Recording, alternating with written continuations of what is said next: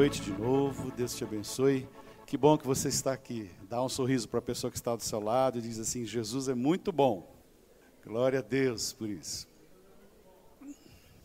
É, nós temos comentado nos nossos pequenos grupos, quer seja grupo familiar, quer seja conexão, quer que sejam aqueles grupos diferenciados, né, com grupos de evangelismo sobre o reino de Deus. O reino de Deus. Por que, que é importante falar sobre o reino de Deus? Porque a nossa natureza nos leva a viver e vivenciar as circunstâncias, o imediato.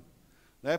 Não, é, não seria incomum, não seria é, hum, raro você estar pensando no que você tem que fazer amanhã, os compromissos que você já tem essa semana. É normal, o ser humano é assim, nós somos em geral, imediatistas. Em geral, aquilo que nos afeta no dia a dia é que mais ocupa a nossa atenção, é que mais povoa o nosso sentimento. É natural que seja assim, isso não é errado, nós somos assim. Quando nós não temos uma visão de reino, estas coisas, elas adquirem uma proporção agigantada na vida de muitas pessoas. E parece-me que a doença do brasileiro, deste início de século 21 chama-se ansiedade. Ansiedade. Né? Justamente aqui, o que eu vou comer, o que eu vou vestir, onde eu vou morar. E nós percebemos então a ansiedade permeando a vida de muitas pessoas. E quando não se tem visão de reino, isso se agiganta, isso se avoluma e pode trazer muitos males ao nosso coração. A ansiedade é um portal para diversas enfermidades. A ansiedade é, um, é como se fosse aquela porta vai e vem, né? E ali entram diversos tipos de sentimentos e pensamentos que podem fazer grandes danos à nossa vida emocional, à nossa vida física. Aquelas doenças chamadas psicossomáticas, né? Por exemplo entram na vida da gente. Agora, quando nós temos uma visão melhorada, uma visão mais aclarada sobre o reino de Deus, uma paz que excede o entendimento entra em nossos corações e nós começamos a nos mover numa outra dimensão. Eu não estou falando aqui de sermos alienados, né, de sermos pessoas que não, eh, não reagem às circunstâncias, não, longe disso, mas os nossos olhos fixados na eternidade. É natural ao ser humano estar mais é, envolvido com as circunstâncias, mas quando pensamos no reino de Deus, há a possibilidade de pensarmos além do amanhã, além da segunda-feira, além da terça-feira, além do ano 2019, pensarmos um pouquinho adiante, e isso vai refrigerar o meu coração e o seu coração, vai me dar uma nova esperança, vai me dar uma nova expectativa. Você pode dizer amém essa palavra?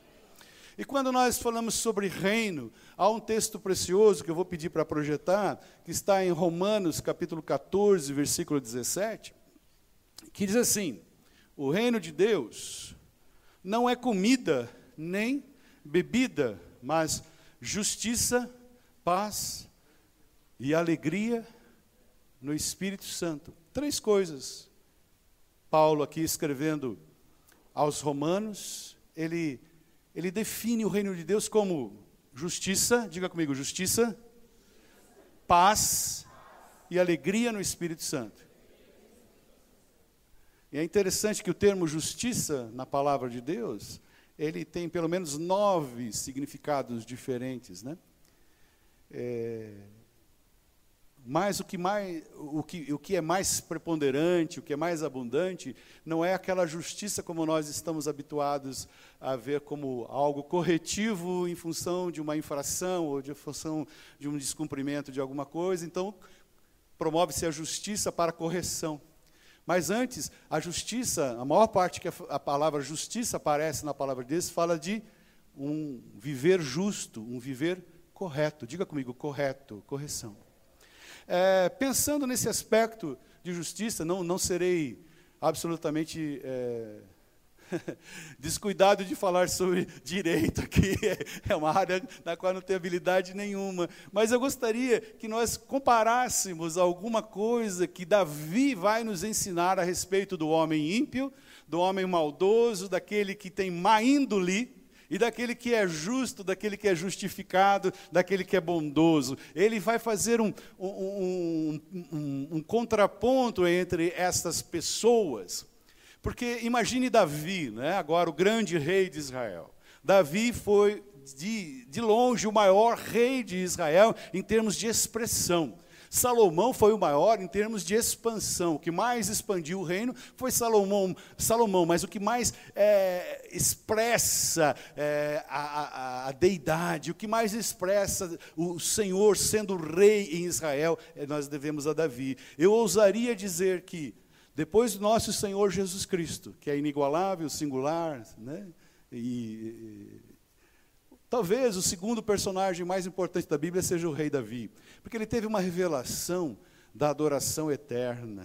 Ele estabeleceu aquelas 24 horas de adoração, aquilo que nós estamos retomando nesses dias, do, no, nos I Hopes. Né?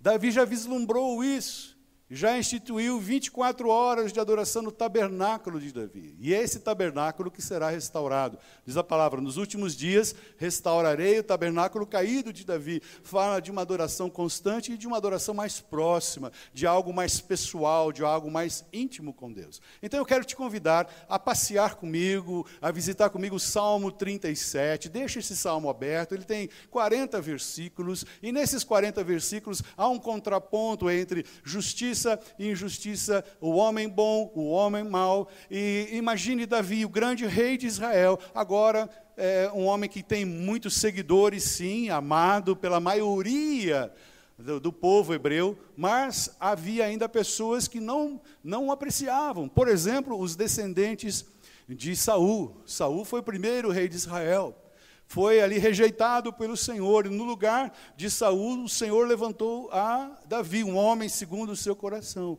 Certamente o, o secto de Saul não admirava Davi.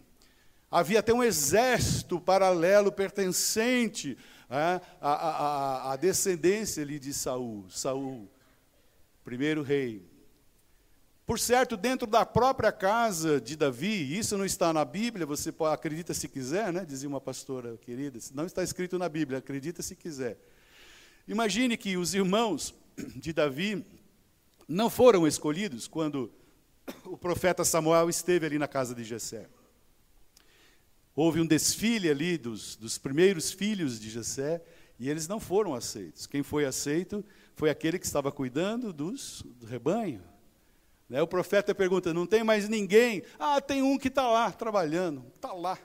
Então manda chamar esse que está lá, porque senão a gente não vai fazer nada enquanto ele não chegar. E esse que estava lá, ignorado talvez, ou evitado, a história não é muito clara a respeito disso. Esse foi, foi colocado como o rei de Israel. Demorou, demorou um bom tempo para que ele chegasse a ser rei da unificação de Israel, mas ele chegou lá. Então ele havia, havia inimigos por parte de, de, da descendência de Saul, provavelmente haveria uma animosidade dentro da sua casa. Você pode é, testificar isso quando ele leva os suprimentos ali, a linha de batalha que estava tendo é, entre Israel e, e, e, os filisteus, e Golias seria derrotado ali. Ele leva o suprimento ali para os seus irmãos, e os seus irmãos o corrigem, os seus irmãos é, o interpelam, dizendo: O que você está fazendo aqui? O que você veio fazer aqui, rapaz? Ô oh, rapaz, né? Então a gente, a gente percebe que haveria ali algumas dificuldades.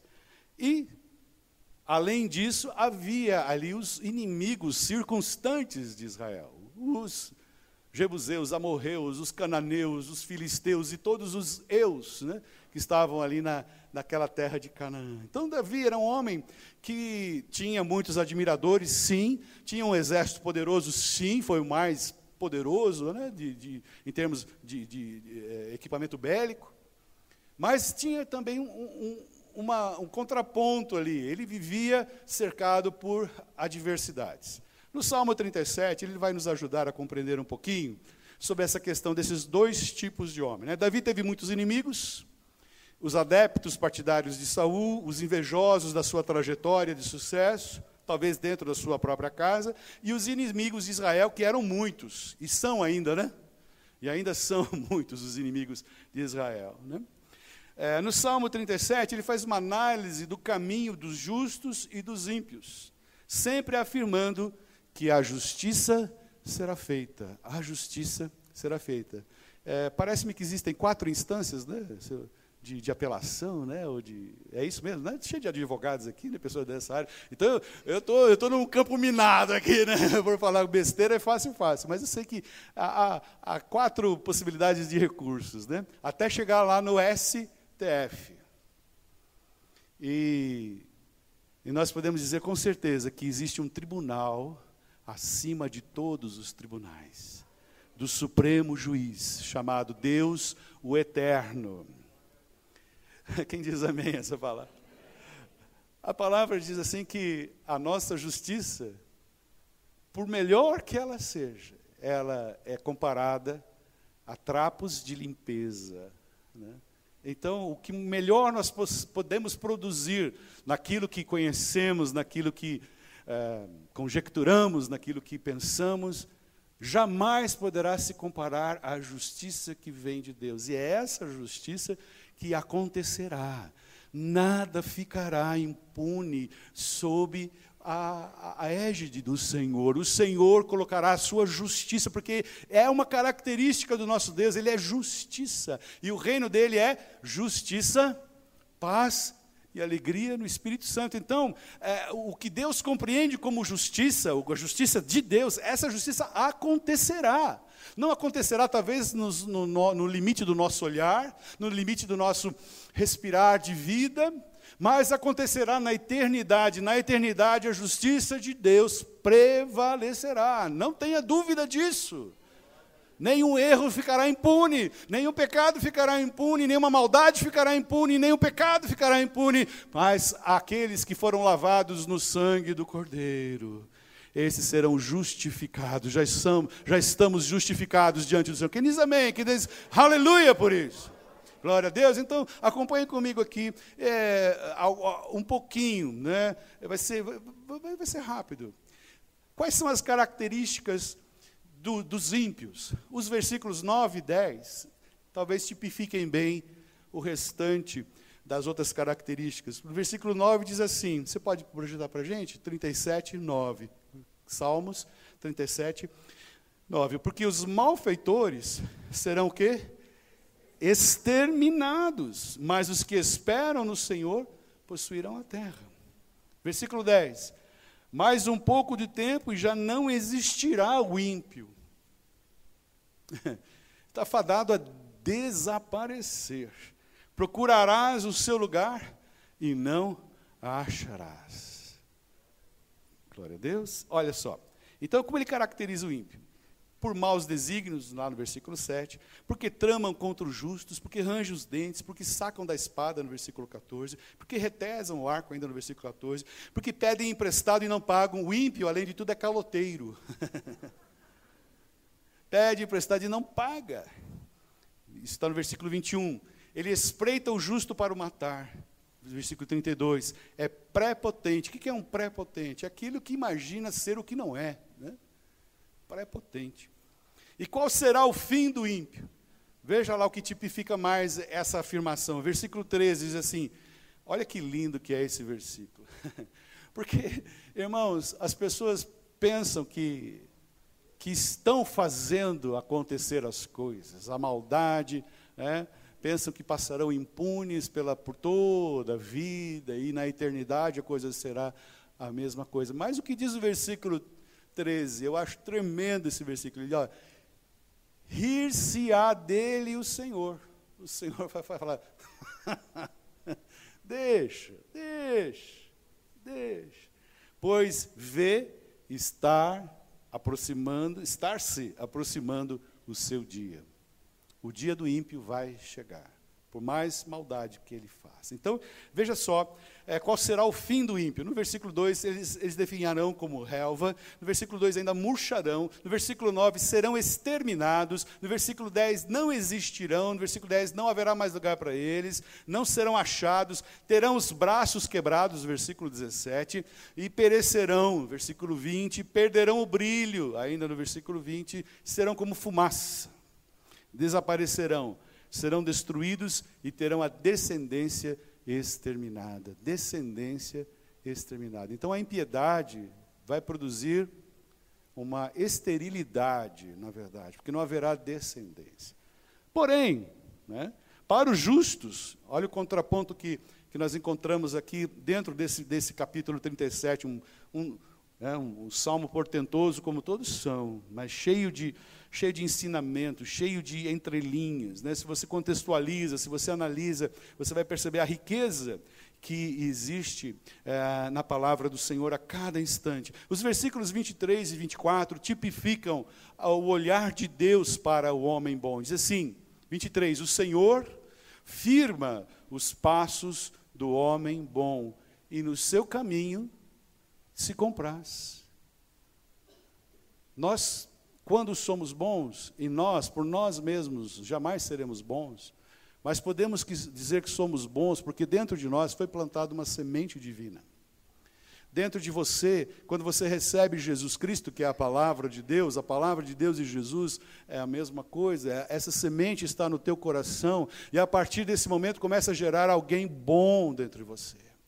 Você tem uma semente eterna no seu coração. Você, por si mesmo, a sua velha natureza não é boa. O velho homem não é bom, ele é tendencioso ao prazer, ele é tendencioso à ociosidade, ele é tendencioso ao pecado, ele é tendencioso à maldade.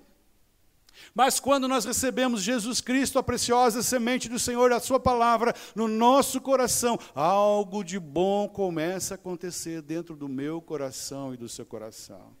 Então, esse salmo, quando fala de homem justo, de homem bom, está falando de você, irmão, irmã, que recebeu Jesus no seu coração. Então, essa, essa palavra é para você, para você recebê-la, para você meditar, para você é, degustá-la, deixar que o Senhor, depois você na sua casa, leia com calma. São só 40 versos. E à luz daquilo que nós estamos conversando nessa noite, você vai ter entendimento melhor do que a gente pode fazer nessa, nesses poucos minutos que estamos juntos. Então, dentro de você, irmão, tem algo bom, porque Deus criou. Dentro de você, minha irmã, tem algo bom, porque Deus colocou ali. Então, esse salmo, quando fala de bom, de justo, de reto, está falando da sua vida porque nós fomos justificados, nós fomos feitos benditos do Senhor. Você pode dizer amém essa palavra? Então o que, que acontece? Assim, o Senhor firma os passos do homem bom. Quando fala homem, aqui obviamente está falando homem e mulher, né? É, aqueles que receberam o Senhor. E no seu caminho se compraz. Veja só o versículo é, 25: Se cair, não ficará prostrado, porque o Senhor o segura pela mão. Aqui não está sendo dito que o justo é inerrante, não está dizendo que ele jamais sofrerá algum desastre na sua vida, algum acidente de percurso, que é o pecado na vida daquele que é redimido pelo sangue do Cordeiro. Aquele que é redimido pelo sangue do Senhor não vive na prática do pecado. Mas se pecarmos, temos um advogado. temos um advogado. Jesus Cristo, o justo. O justo, ele, ele se deu por nós para que nós fôssemos justificados. Então, o justo, Senhor, é o justificador, é aquele reto que nos faz andar retamente na Sua presença. Sabe, amados, falar do reino de Deus, temos que falar sobre a vida de Jesus em nós. Não há possibilidade de falar do reino de Deus e deixarmos que as coisas simplesmente dominem as nossas vidas. Você pode dizer: ah, mas eu sou influenciado ali pelo meu trabalho, ah, eu sou influenciado ali pela minha escola, eu sou influenciado pela minha vizinhança, eu sou influenciado pelo meu dia a dia, e essas coisas interferem na minha vida. Eu quero te dizer que existe uma possibilidade diferente. A possibilidade é você um súdito, filho do reino de Deus, pode interferir na sua vizinhança, pode interferir no seu trabalho, pode interferir naquelas circunstâncias que estão ao seu redor, como embaixador do reino, e elas não te influenciarão, e você sim influenciará. Quem pode dizer amém?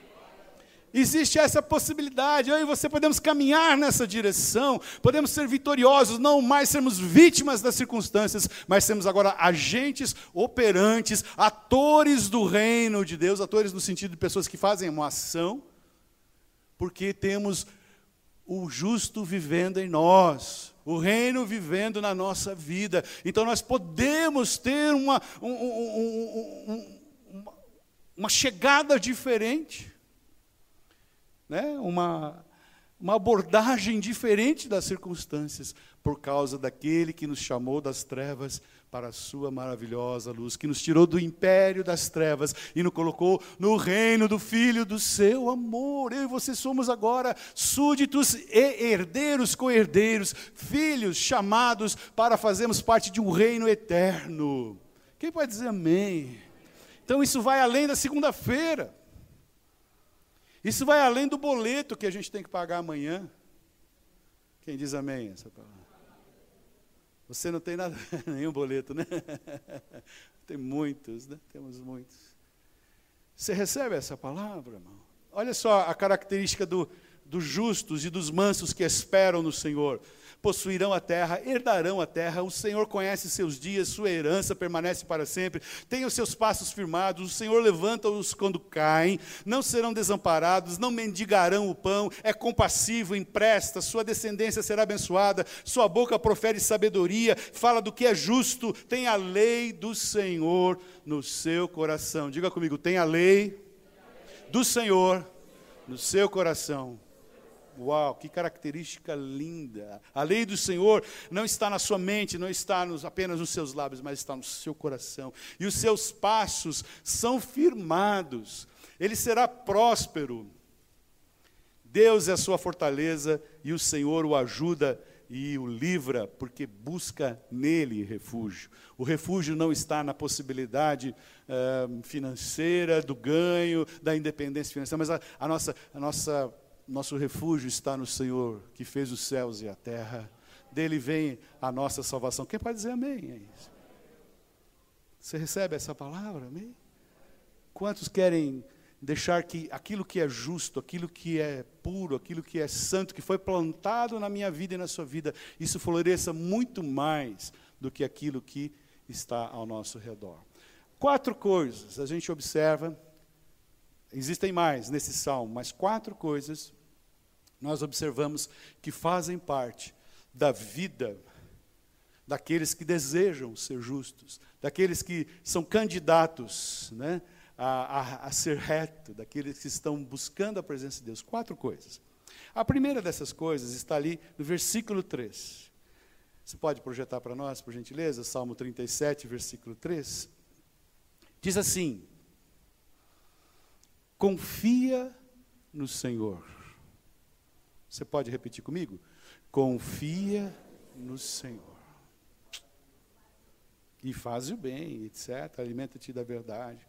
Habita na terra. Mas eu queria ficar, destacar este primeiro momento do, do, do, do versículo. Confia no Senhor. Confiar no Senhor é atirar-se nos seus braços, como uma criança responde ao chamado do pai para que venha aos seus braços. Como a criança que, quando é jogada para o ar para o seu pai, sabe que o seu pai estará ali para receptá-lo, né, para recebê-lo. Confiar significa entrar por um caminho que você nunca andou e saber que o Senhor estará ali com você. Confiar significa é, deixar, abandonar-se nas mãos de Deus para que Ele cumpra o seu propósito. Eu não sei você, mas eu, eu tenho uma imensa dificuldade de não pilotar, de não dirigir. Eu tenho uma necessidade de estar no controle da minha vida. Eu tenho necessidade de, de dominar, de querer. E isso eu acho que posso comungar com vocês a mesma coisa. Né? Mas confiar significa tirar a mão do volante. Não faça isso quando você estiver dirigindo, por favor. Você está entendendo? É espiritual, é figurado. Aí amanhã vem, ô, oh, o irmão bateu o carro, por quê? Você falou para tirar a mão do volante. Não é isso que eu estou dizendo, né? Mas da vida, das decisões. Primeiro, confia no Senhor. Aí o restante do versículo vai dizer: faz o bem, habita na terra, alimenta-te da verdade. O que é a verdade? A verdade é a palavra do Senhor. Né? A palavra do Senhor é a verdade.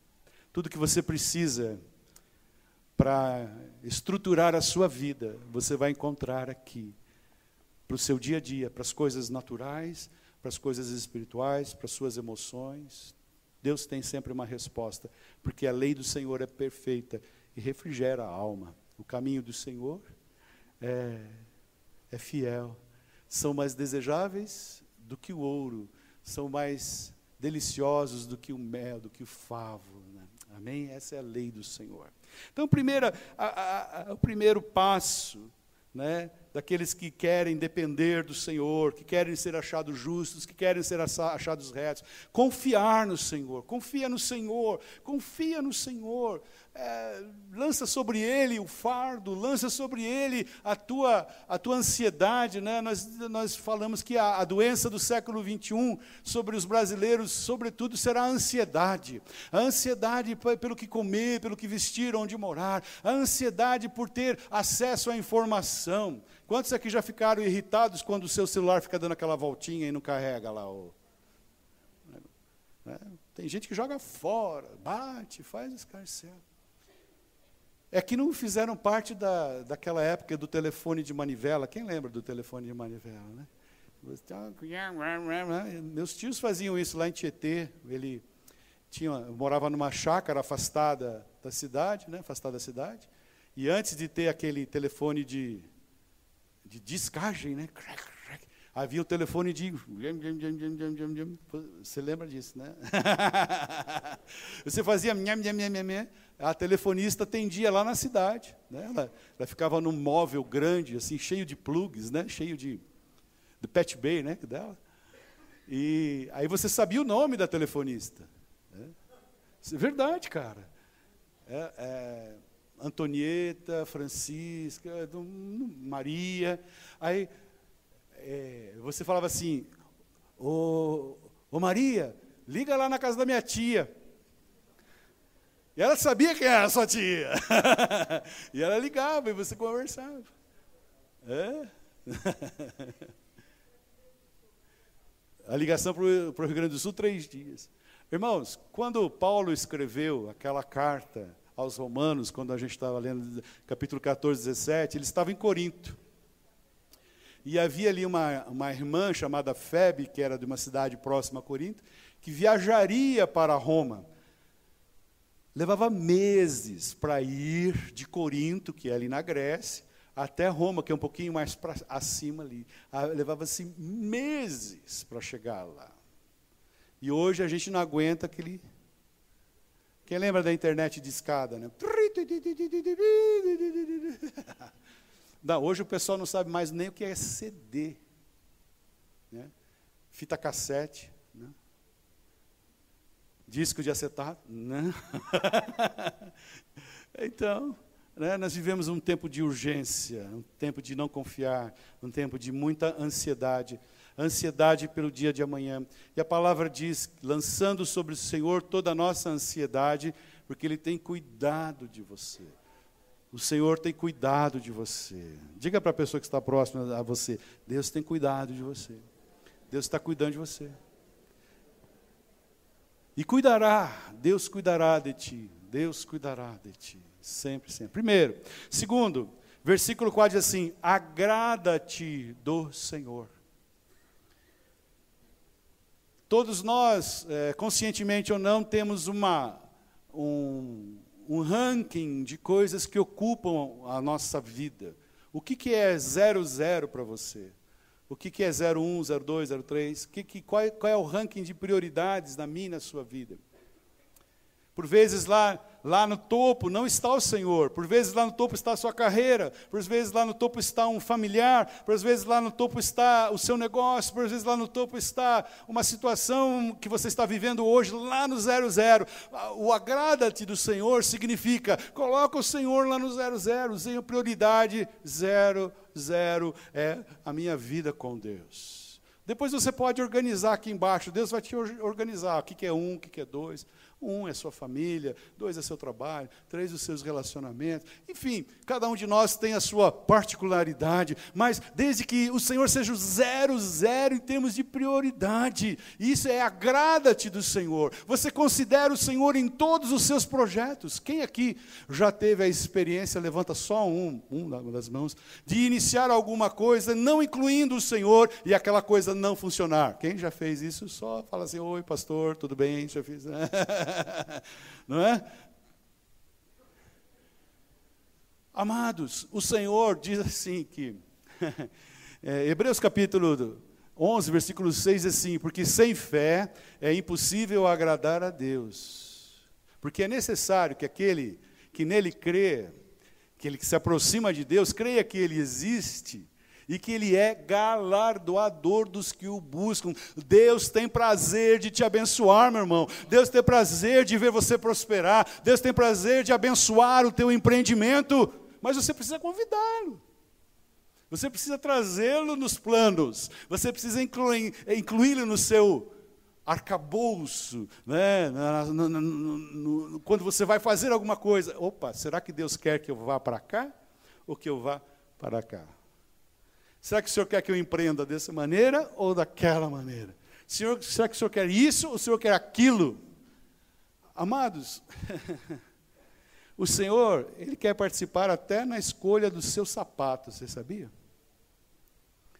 Porque vai que você compra um sapato errado, tropeça, quebra seu tornozelo, começa a ter uma gangrena, sua perna é cortada, Aí você sofre de asepticemia e você morre.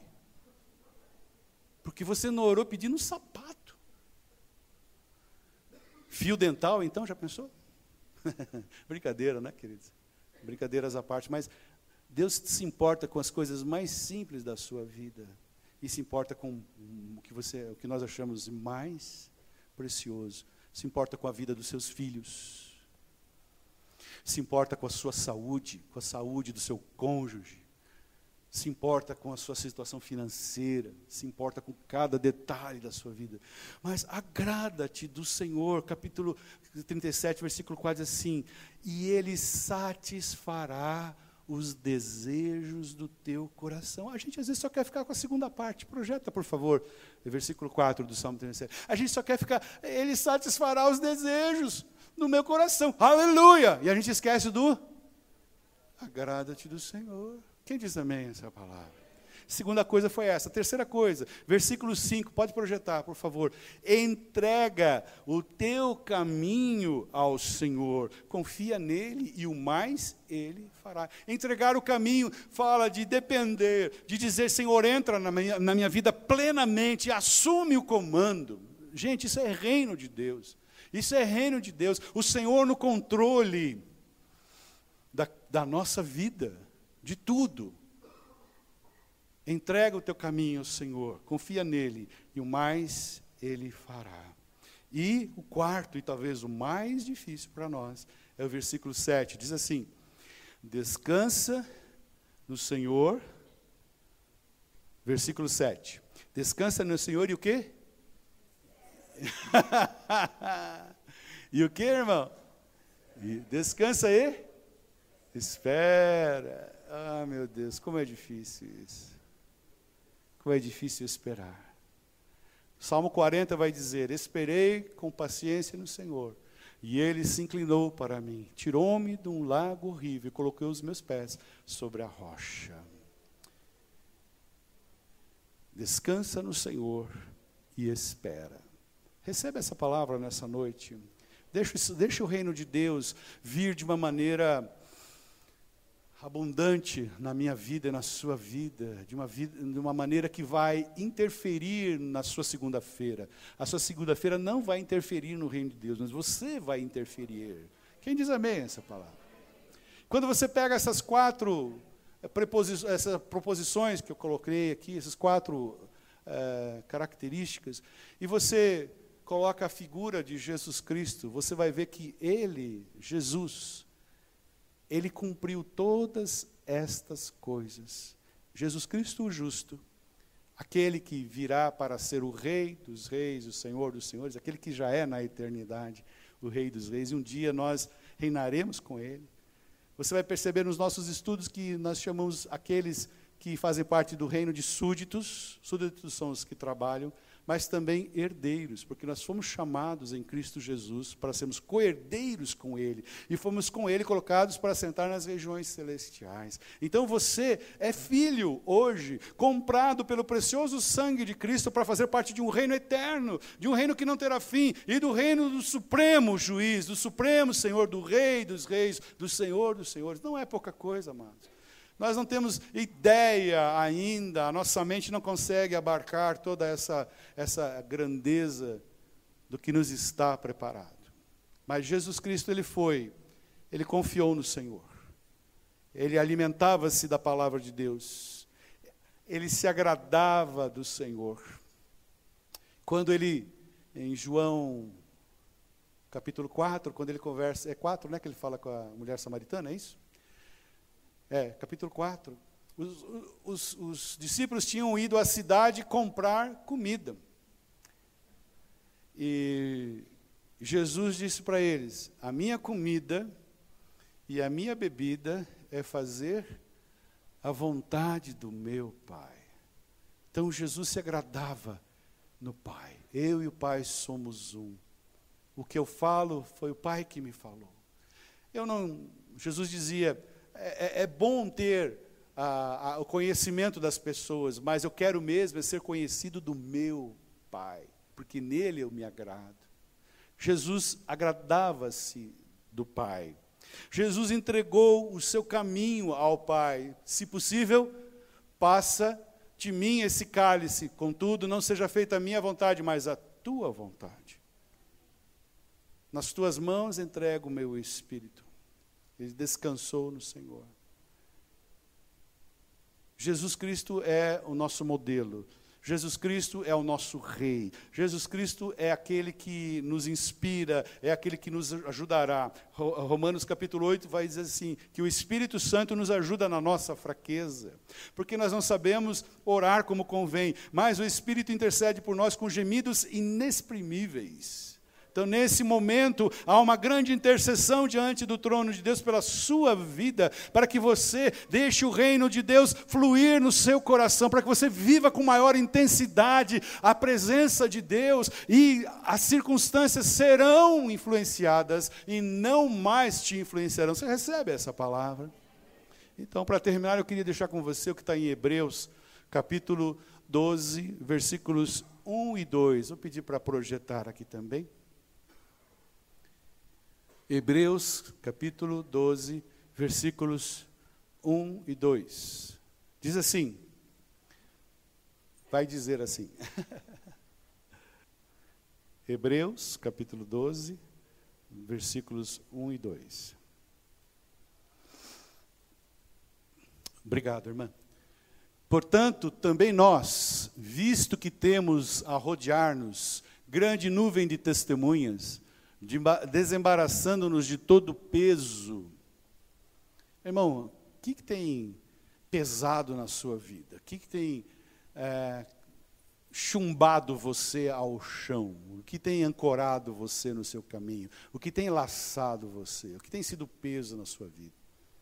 Se foi o Senhor quem colocou, amém, o Senhor vai te ajudar nisso. Mas se foi o inimigo, livra-se disso em nome de Jesus nesta noite. Aquilo que te atrapalha de correr a carreira que está proposta, diga lá, te, é, desembaraçando-nos de todo o peso e do pecado que tenazmente nos assedia. Pecado, irmãos, é acidente de percurso na vida do cristão. E a palavra nos garante: se confessarmos os nossos pecados, Ele é fiel e justo para nos perdoar os pecados e livrar-nos de toda injustiça. Mas aquele que é nascido de Deus não vive na prática do pecado. Você diz amém essa palavra? Então deixa o peso, deixa o pecado e corramos com perseverança a carreira que nos está proposta. Versículo 2, por favor. Olhando para quem? Firmemente, olhando de maneira firme para o Autor e Consumador da fé, Jesus. Queria parar um pouquinho aqui. Jesus Cristo é o Autor da fé. e ele também é o consumador da fé. Quando ele confiou no Senhor, quando ele agradou-se do Senhor, quando ele entregou o caminho ao Senhor, quando ele descansou e esperou, ele estava vivendo com fé. Fé que o Senhor o ressuscitaria ao terceiro dia. Ele podia morrer, porque ele sabia quem ele era, de onde vinha, onde estava e para onde ia. E ele confiou como consumador da fé. Ele se deu à morte, porque sabia que o Pai era poderoso para ressuscitá-lo ao terceiro dia, como fez. Ele confiou no Pai. Esse é o nosso Jesus, esse é o reino do Senhor. Confiar nele, ainda que estejamos à, à, à, à luz aí de problemas ao alcance de problemas, nós confiaremos que o Senhor é poderoso para fazer infinitamente mais daquilo que nós pedimos ou pensamos. Você pode dizer amém essa palavra? Há uma perspectiva, há uma possibilidade, e o Senhor quer implantar isso em nós de uma maneira mais firme, mais forte nesses dias. É essa igreja que o Senhor vem buscar, a igreja que vive o reino, que entende o reino, que influencia a circunstância, que está ali além, além do natural operando, sendo a extensão dos seus braços, a extensão dos seus lábios, a sua voz, dos seus pés, aquele que estende a mão, aquele que vai, alcança, aquele que interfere no ambiente onde está. Eu e você fomos chamados para isso. E continuando assim, versículo 2 ali, por favor, querida olhando firmemente para o autor e consumador da fé, Jesus, o qual, em troca da alegria que lhe estava proposta, porque Jesus sabia, né, Colossenses vai dizer isso, que tudo foi feito por ele, tudo é para ele, o, o, nós existimos, nós somos o que somos por causa de Jesus, você é por causa de Jesus. Jesus fez o que você é, meu irmão, minha irmã, você é aquilo que Jesus fez, quem diz amém? Nós somos assim né? É, é, por causa, em troca da alegria que lhe estava proposta, suportou a cruz, não fazendo caso da ignomínia. Ignomínia é vexame, né? vergonha, e está assentado à destra do trono de Deus. Então, nesta noite, ah, o pessoal da música podia vir, por gentileza. É, eu quero te desafiar a abrir ainda mais o seu coração para que o reino de Deus possa expandir nele. Às vezes o meu coração e o seu coração está tão cheio de preocupações, como foi orado aqui oh, logo no início pelo Moacir. Né? Você pode ter vindo para cá é, com uma lista de pendências, uma lista de situações é, problemáticas. Mas saiba que nesta hora o Senhor quer trocar isso com você. A palavra diz: lançando sobre ele toda a vossa ansiedade, porque ele tem cuidado de você na medida em que a gente confia no Senhor, na medida em que a gente se alimenta da verdade, na medida que a gente se agrada do Senhor, na medida que a gente entrega o caminho ao Senhor, na medida que a gente descansa e espera no Senhor. Essa é a palavra de Deus para você nessa noite. Confia, alimenta-te da palavra, agrada-te do Senhor, entrega o teu caminho ao Senhor, descansa no Senhor e espera e o mais, e o mais Ele fará. Você recebe essa palavra no seu coração? Senhor, ajuda-nos a viver mais o Teu reino, ajuda-nos a influenciar e não sermos influenciados. Ajuda-nos, Pai, a descansar, ajuda-nos a buscar, ajuda-nos a confiar, ajuda-nos a nos alegrarmos em Ti, Senhor. Tu és o centro, Jesus. Pai, ajuda-nos nesses tempos a expressarmos o Teu reino, a vivermos o Teu reino.